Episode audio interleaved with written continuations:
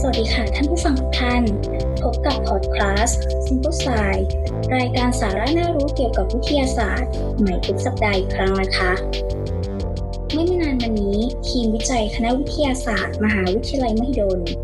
และคณะแพทยศาสตร์โรงพยาบาลรามาธิบดี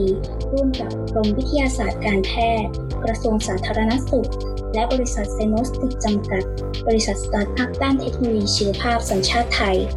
ถลงข่าวการคัดกรองผู้ติดเชื้อ ด้วยตัวอย่างน้ำลายและชุดทดสอบแบบเร็วด้วยเทคนิคเลนส์เปลี่ยนสี เราจึงจะมาพูดคุยเจาะลึกถึงความสำเร็จในการพัฒนาชุดตรวจโควิด -19 ด้วยเทคนิคเลนส์เปลี่ยนสีกันค่ะ วันนี้เราอยู่กับผู้ช่วยศาสตราจารย์ดร สมชายเชื้อวัชรินผู้อำนวยการศูนย์ความเป็นเลิศเทคโนโลยีชีวภาพทางการแพทย์ อาจารย์ประจำภาควิชาเทคโนโลยีชีวภาพ และคุณกวินนาวัฒนภัยบูล หัวหน้านักวิจัยและกรรมการผู้จัดการบริษัทเซโนสติกจำกัด บริษัทสตาร์ทอัพภายใต้คณะวิทยาศาสตร์มหาวิทยาลัยมหิดลค่ะ สวัสดีค่ะ สวัสดีครับ สวัสดีครับ ค่ะ สวัสดีค่ะ อาจารย์คะเริ่มแรกเลยค่ะ อยากจะทราบถึงที่มาของโครงการพัฒนาชุดทดสอบแบบเร็วค่ะอาจารย์ โครงการนี้เริ่มมาไม่นานนะครับ เริ่มมาได้ตั้งแต่ประมาณกลางเดือนมกรานะครับ ใช่ไหมครับท็อปใช่ครับใช่ครับประมาณนั้นครับ หลังจากที่เราเห็นข่าวการระบาดของโควิด -19 ที่อู่ฮั่นนะครับ เราก็เริ่มมาคิดกันแล้วว่า เออ น่าจะมีโอกาสมาถึงเมืองไทยนะ ตอนนั้นเราก็เลยเตรียมตัวแล้วล่ะฮะว่าจะมีวิธีอะไรที่จะวัดมันได้ไหมจะตรวจมันได้ไหมเพราะว่าเราดูข่าวในทีวีของช่องเมืองจีนนะครับ เราก็รู้ว่าชุดตรวจเนี่ยเป็นคอขวดอย่างมากในการที่จะควบคุมการระบาดของโรคครับ ทางรัฐบาลจีนได้พูดถึงเป็นข่าวแรกเลยนะว่าเขาพยายามเร่งให้มีการใช้ชุดตรวจเยอะๆ เพื่อจะควบคุมการระบาดนะครับ เราก็เลยมองว่าชุดตรวจเนี่ยมีความสำคัญ แล้วพอเงินศูนย์เราเนี่ยศูนย์ความเป็นเลิศเทคโนโลยีชีวภาพทางการแพทย์เนี่ยให้ทุนกับโครงการวิจัยเรื่องของชุดตรวจต่างๆนะครับหนึ่งในนั้นก็จะเป็นของคุณกวินนะครับภายใต้การควบคุมวิทยานิพนธ์ของอาจารย์เติมศักดิ์ครับ คุณกวินเองก็มีบริษัทที่ตัวเองเป็นสตาร์ทอัพนะครับที่ทำทางด้านชุดตรวจพวกเชื้อดื้อยาเชื้อต่างๆ อยู่แล้ว เราก็เลยมองว่าเออมีความเป็นไปได้ไหม ก็ตรงกันพอดีครับ แล้วก็เลยเริ่มคิด concept แล้วก็เริ่มทำตั้งแต่ตอนนั้นนะครับอืมค่ะอาจารย์ก็บังเอิญตรงกับจังหวะที่โรงพยาบาลรามาคือท่านอาจารย์บุญส่งครับ เป็นรองคณบดีฝ่ายวิจัยได้ติดต่อมาเหมือนกัน แล้วก็บอกว่ามาทำ LAMP กันไหมแล้วคุยกับคุณกวินคุณกวินบอกว่าเขาก็จบปริญญาโททำวิจัยทางเรื่อง LAMP พอดีเออเราก็เลยโอ้ตรงกันพอดีครับบังเอิญบังเอิญในบังเอิญครับผม ลงล็อกกันพอดีเลยใช่ครับบังเอิญอีกแล้วว่าคณะเราก็มีฟ a ซิลิตี้ต่างๆ พร้อมมีทั้งห้องในการพัฒนาชุดตรวจต่างๆ ที่พร้อมพอดีเพิ่งเสร็จได้ไม่กี่เดือนเองครับ เป็นโครงการที่ทางภาครัฐเนี่ยได้ลงทุนมาในแล็บเจ็ดมหาวิทยาลัยทั่วประเทศเนี่ยครับหนึ่งในนั้นก็เป็นไม่โดนก็คือที่คณะวิทย์ เราก็มีห้องในการพัฒนาชุดตรวจด้วยครับ เพราะฉะนั้นเราก็สามารถใช้ฟ a ซิลิตี้นี้ได้และที่สำคัญก็คือคณะวิทย์เนี่ยยังมีของดีอีกก็คือมี ห้องในการเลี้ยงเชื้อ สามารถเลี้ยงเชื้อไวรัสได้ด้วยครับเป็นห้องที่เป็นชีวนิรภัยระดับสามครับ P3 ที่สามารถเลี้ยงเชื้อไวรัสได้ แล้วก็เอามาใช้เป็น standard ในการพัฒนาชุด kit เนี่ยครับค่ะอาจารย์ทีนี้ชุดคิดเนี่ยค่ะ เป็นชุดคิดที่ทำงานด้วยเทคนิคแลมเปลี่ยนสีหรือ RT แลมค่ะ อยากจะรู้จักเทคนิค RT แลมค่ะอาจารย์ ว่ามีหลักการทำงานอย่างไรคะ ก็สำหรับตัวเทคนิค RT lamp อะครับ ก็คือเป็นเทคนิคที่ใช้ในการเพิ่มปริมาณสารพันธุกรรมอะครับ ไม่ว่าจะเป็น DNA หรือ RNA ภายในเวลาที่รวดเร็วนะครับ ก็คือมันสามารถที่จะเพิ่มปริมาณจากระดับหลักสิบก๊อปปี้จนถึงเป็นล้านก๊อปปี้ภายในหนึ่งชั่วโมงได้อย่างเงี้ยครับ ข้อดีของมันก็คือมันสามารถทำได้ง่าย ไม่จำเป็นต้องใช้เครื่องมือที่มีราคาแพง แล้วก็ใช้อุณหภูมิเดียวนะครับ ดังนั้นมันก็เลยมีความเป็นไปได้ที่เราสามารถที่จะนำไปใช้งานในวงกว้างทั่วประเทศได้ ขยายไปลงมาชุมชน ซึ่งมันก็จะไปช่วยในการควบคุมการระบาดอย่างเช่นของซาโควี2อย่างเงี้ยครับผมคิดว่าอันนี้ก็เลยเป็นเทคนิคเป็นคร่าวๆของสำหรับสำหรับ RT Lam นะครับ อาจารย์สมชายมีอะไรจะเสริมไหมครับ คือราคามันถูกกว่าเทคนิค RT-PCR นะครับ เทคนิค RT-PCR เราเรียกว่าเป็นมาตรฐานสากลหรือบางทีเราเรียกว่า gold standard ในการวัดสารพันธุกรรมของไวรัสตัวนี้ครับแรมก็จะใช้วัดสารพันธุกรรมเหมือนกัน แล้วก็มีราคาถูกกว่า RT-PCR ครับเราคิดว่าตัวแรมเนี่ยน่าจะมีประโยชน์กับประเทศนะครับ ในเรื่องของประหยัดก็ประมาณในภาพรวมของประเทศในการสกรีนหา คนที่ป่วยเป็นโรคเนี่ยครับแล้วก็ มันมีความไวด้วยนะครับ มันก็สามารถที่จะตอบโจทย์ได้ดี แล้วก็อย่างที่คุณกวินได้บอกครับ ก็คือลงไปใช้ในพื้นที่ได้ เราก็เลยคิดว่า เราไม่ได้มีแลบมีมาตรฐานอย่างดีอย่างในโรงพยาบาลใหญ่ ๆ อย่างศรีราชรามาจุฬาอะไรเงี้ยไม่ได้มีทุกที่ทุกจังหวัดเพราะนั้นถ้าเราเอาแรมไปใช้ก็จะมีประโยชน์ค่ะก็พูดถึงเรื่องของเทคนิค RT Lamp เนาะแล้วก็พูดถึงจุดเด่นไปแล้ว ว่าเป็นเทคนิคที่สามารถเพิ่มปริมาณ DNA หรือ RNA เนี่ย ได้ในปริมาณมาก ในเวลาที่น้อย เครื่องมือไม่แพง แถมทำงานได้ที่อุณหภูมิเดียวด้วย ทีนี้ค่ะ เบื้องหลังการพัฒนาชุดตรวจเทคนิค RT Lamp เนี่ยค่ะ ต้องอาศัยองค์ความรู้ เทคโนโลยี และความเชี่ยวชาญอะไรบ้างคะอาจารย์ครับอันนี้ก็จะเป็นหลายศาสตร์เลยนะครับ ศาสตร์ที่สำคัญสำคัญก็จะเป็นเรื่องของที่ต้องใช้ก็คือเทคโนโลยีชีวภาพนะครับ ต้องมีเรื่องของ material science นะครับ แล้วก็ต้องมีเรื่องของทางด้านเคมีนะครับ แล้วก็อันนี้ก็คือในแง่ของการวิจัยนะครับ แล้วต้องมีเรื่องของความปลอดภัยทางด้านชีวภาพก็คือ biosafety ด้วยนะครับ เพราะว่าเรากำลัง handle เชื้อที่อันตรายนะครับ เพราะฉะนั้นทุกอย่างทุกขั้นตอนเนี่ยต้องมี skill ของมันอยู่ เราก็โชคดีนะครับ เรามีอาจารย์ รองศาสตราจารย์แพทย์หญิงอารุณีนะครับที่ช่วยเป็นที่ปรึกษา แล้วก็ช่วยให้คำแนะนำต่างๆนะครับ แล้วก็มีทีมอาจารย์ต่างๆ ที่มาช่วยทำทั้งอาจารย์ในภาควิชาเทคโนโลยีชีวภาพนะครับ แล้วก็ภาค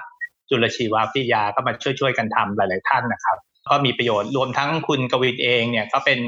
นักศึกษาปริญญาเอกในภาควิชา material science ครับ ซึ่งผมเข้าใจว่า material science เนี่ยเป็นหลักสูตรที่พยายาม cover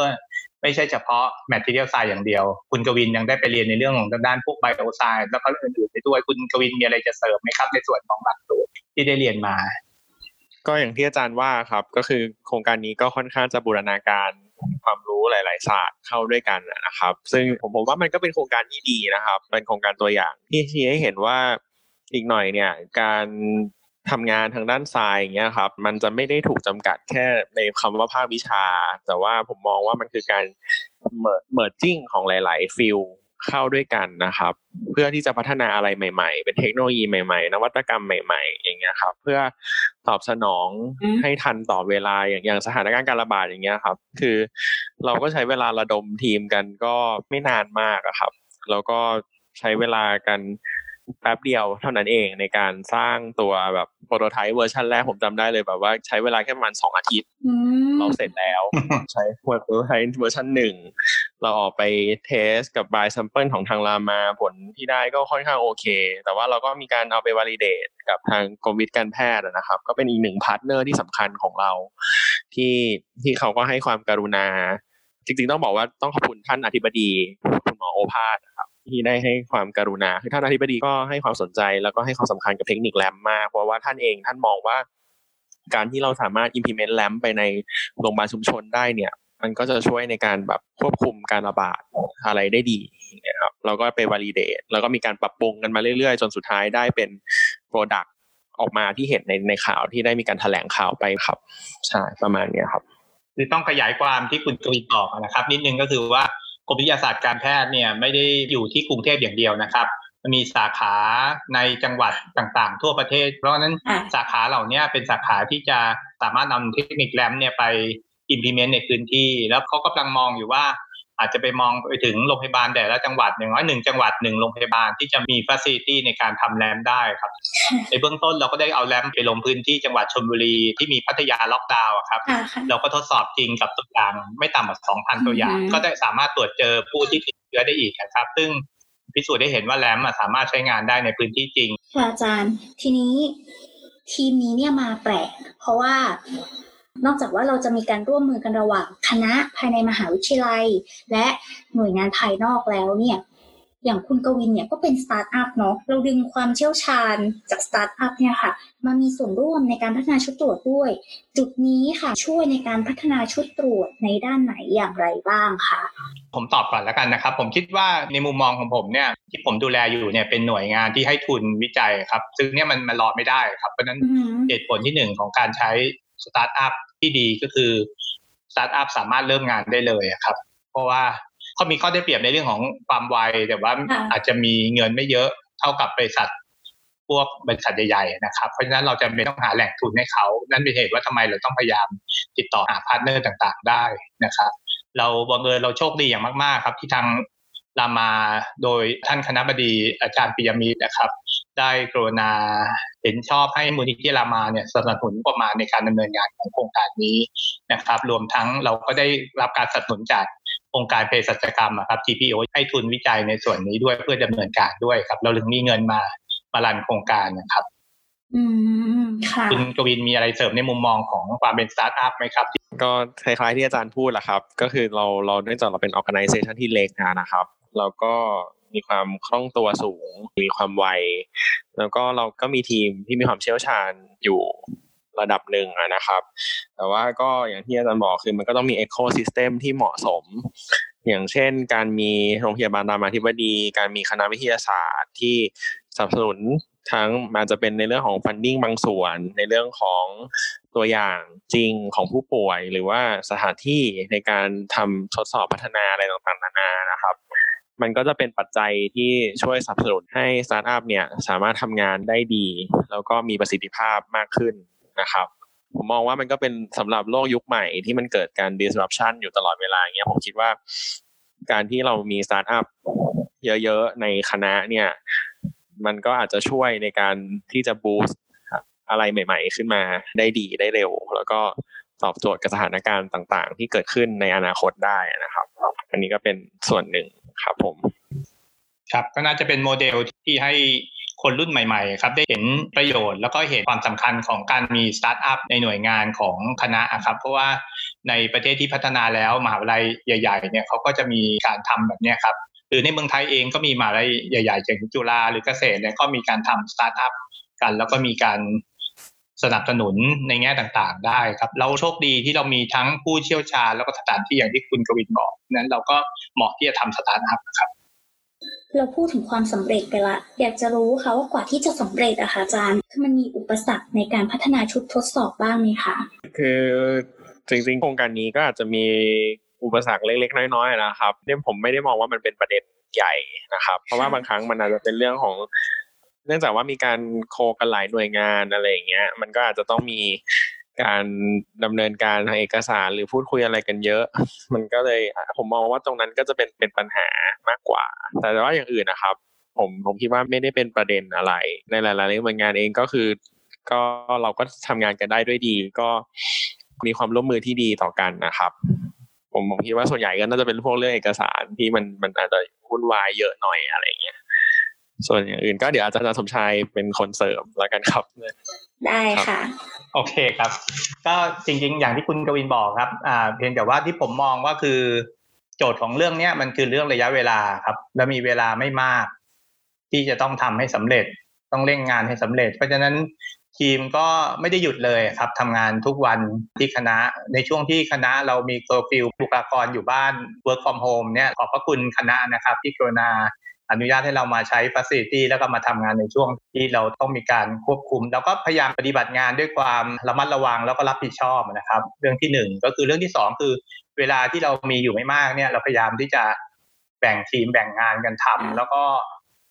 มันก็สำเร็จได้เราสามารถได้ชุดตรวจมาได้ภายในเวลาเดือนกว่าเรามาใช้งาน แล้วก็มีการปรับปรุงหลายครั้งนะครับ เพราะว่าชุดตรวจเนี่ยเป็นโปรโตไทป์ที่ พิ่งเสร็จใหม่ ๆเองนะครับ แล้วก็แน่นอนมันไม่มีอะไรที่สมบูรณ์ร้อยเปอร์เซ็นเราก็มีการพัฒนาเรียนรู้จากหน้างาน แล้วก็ทางรามาเดี๋ยวได้ให้ความร่วมมือเป็นอย่างสูงเลยครับ ต้องบอกว่าแบบที่สุดของที่สุดเลยครับของความร่วมมือก็คือรามาเนี่ยที่หน่วยวิเคราะห์ไวรัสหรือหน่วยตรวจโควิด -19 เนี่ยนะครับ หรือตรวจเชื้อไวรัสซาโควี2เนี่ยเขาเป็นสถานที่หนึ่งที่มีจำนวนตัวอย่างที่มีคนไปตรวจกับเขาเนี่ยมากที่สุดของประเทศไทยครับ หลายท่านอาจจะไม่รู้เห็นว่าโรงพยาบาลรามาเนี่ยเป็นโรงพยาบาลที่มีศักยภาพสูงมากในการรับตรวจตรงนี้ เราก็เลยโชคดีอีกต่อหนึ่งที่เราสามารถที่จะ access หรือได้ทดสอบกับตัวอย่างในปริมาณมากทำให้เราสามารถพัฒนาชุดตรวจได้เร็วครับ อันนี้ก็เป็นข้อดีที่เราดีใจเรื่องหนึ่งอีกเรื่องนึงคือความร่วมมือจากกรมวิทย์ที่คุณกวินได้พูดถึงนะครับ ทีมกรมวิทย์ก็ทุ่มเทให้เราพอสมควรนะครับในเรื่องทรัพยากรทั้งตัวอย่างที่เขามี แล้วก็บุคลากรที่ให้เวลามาทำงานกับเรา บางครั้งเนี่ยบางคืนก็ทำงานจนถึงห้าทุ่มถึงเที่ยงคืนอย่างเงี้ยทำงานดูตัวอย่างกันนะครับผลที่ออกมามันครั้งแรก ๆ ก็ไม่ได้ดีอะไรนะครับจนกระทั่งเรามีการปรับปรุงขึ้นมาเรื่อยๆจนในสุดน่าจะเป็นที่ยอมรับจนกระทั่งทางกรมวิทย์เนี่ยเห็นสมควรที่สามารถเราไปลงพื้นที่ได้นะครับ แล้วก็ภูมิใจกับมันมากนะครับ ที่สามารถทำได้เสร็จภายในเวลาสั้น แต่ว่าเนี้ยมันไม่สามารถทำได้เสร็จเพียงด้วยทีมของเรานะครับ จะต้องมีทีมที่อื่นที่มาร่วมกันด้วย ซึ่งทุกคนก็เห็นความสำคัญของมันนะครับก็เห็นความเร่งด่วนแล้วก็ความจำเป็นที่มีผลประโยชน์ต่อประเทศนะครับ ก็จากนี้ไปก็ยังมีงานที่เราต้องทำอีกเยอะครับเพราะนั้นเราก็เลยคิดว่าเราน่าจะ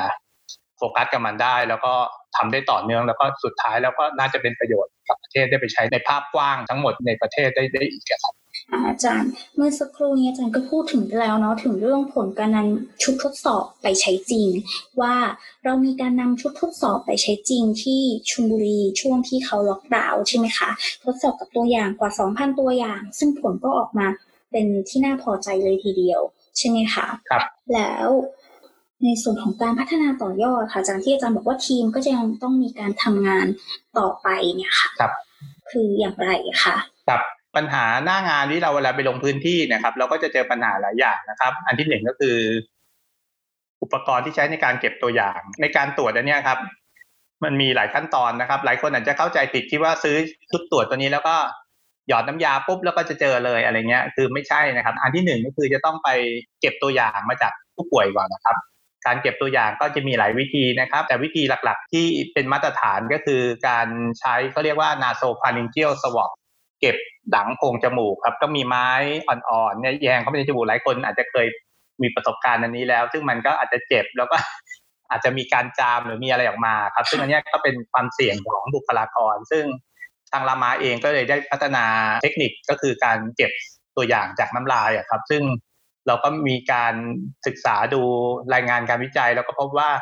ต่อมน้ำลายเนี่ยน่าจะเป็นที่ที่มีการสะสมของเชื้อในปริมาณมาก เพราะฉะนั้นในน้ำลายเนี่ยน่าจะมีเชื้ออยู่มาก ซึ่ง